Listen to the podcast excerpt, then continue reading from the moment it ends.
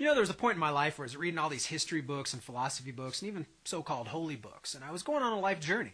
And I was reading Plato alongside Confucius, and I ultimately read the Bible cover to cover. I mean, it's the perennial bestseller of all time, so I thought, well, I've got to read this book cover to cover. And first thing I noticed was, well, this isn't just some holy book or some moral guide for living. This is a history book. It's actually a collection of 66 separate ancient texts written by 40 different authors over about 1,500 years. And I realized, man, from Genesis to Revelation, over 1,500 years of writing, it was tight.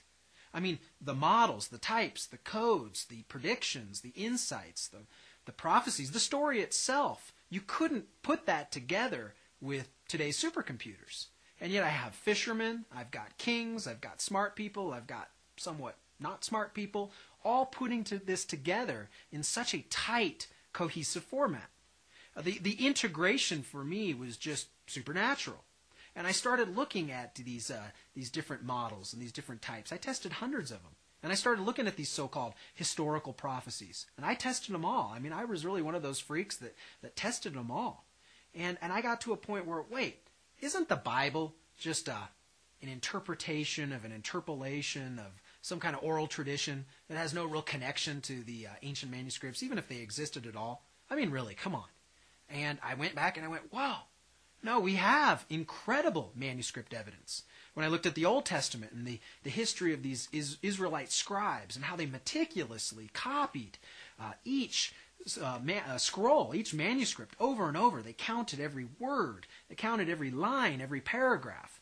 And then we have the Septuagint version that was laid down in about 250 BC. And then we discovered the Dead Sea Scrolls just in recent times, 1940s and 1950s, that just helps us take leaps ahead with textual criticism of the Old Testament scriptures. Then I looked at the New Testament, and wow, we just passed 25,000 copies and fragments of original manuscript copy for the New Testament. And what this allows us to do is to compare all these different manuscripts together and weed out the bad pieces, the variants, the corruptions, to really get to a point today where what we're reading is really tight as compared to the earliest manuscripts we have.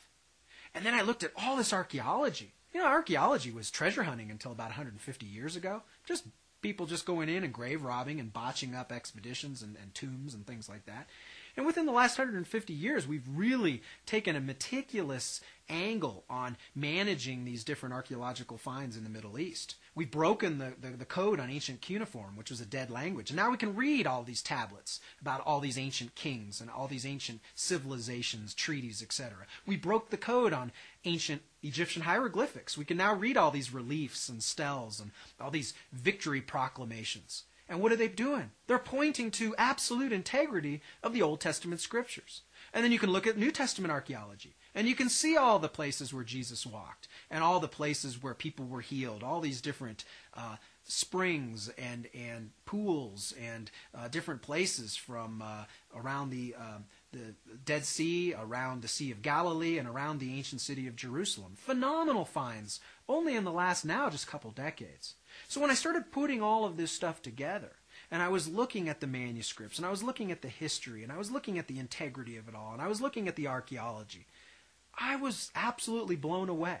See, I was kind of just fed a lie that this is just another philosophy book for living, and I realized, no, the people, the places, the events, the cultures, the treaties, the events, they happened.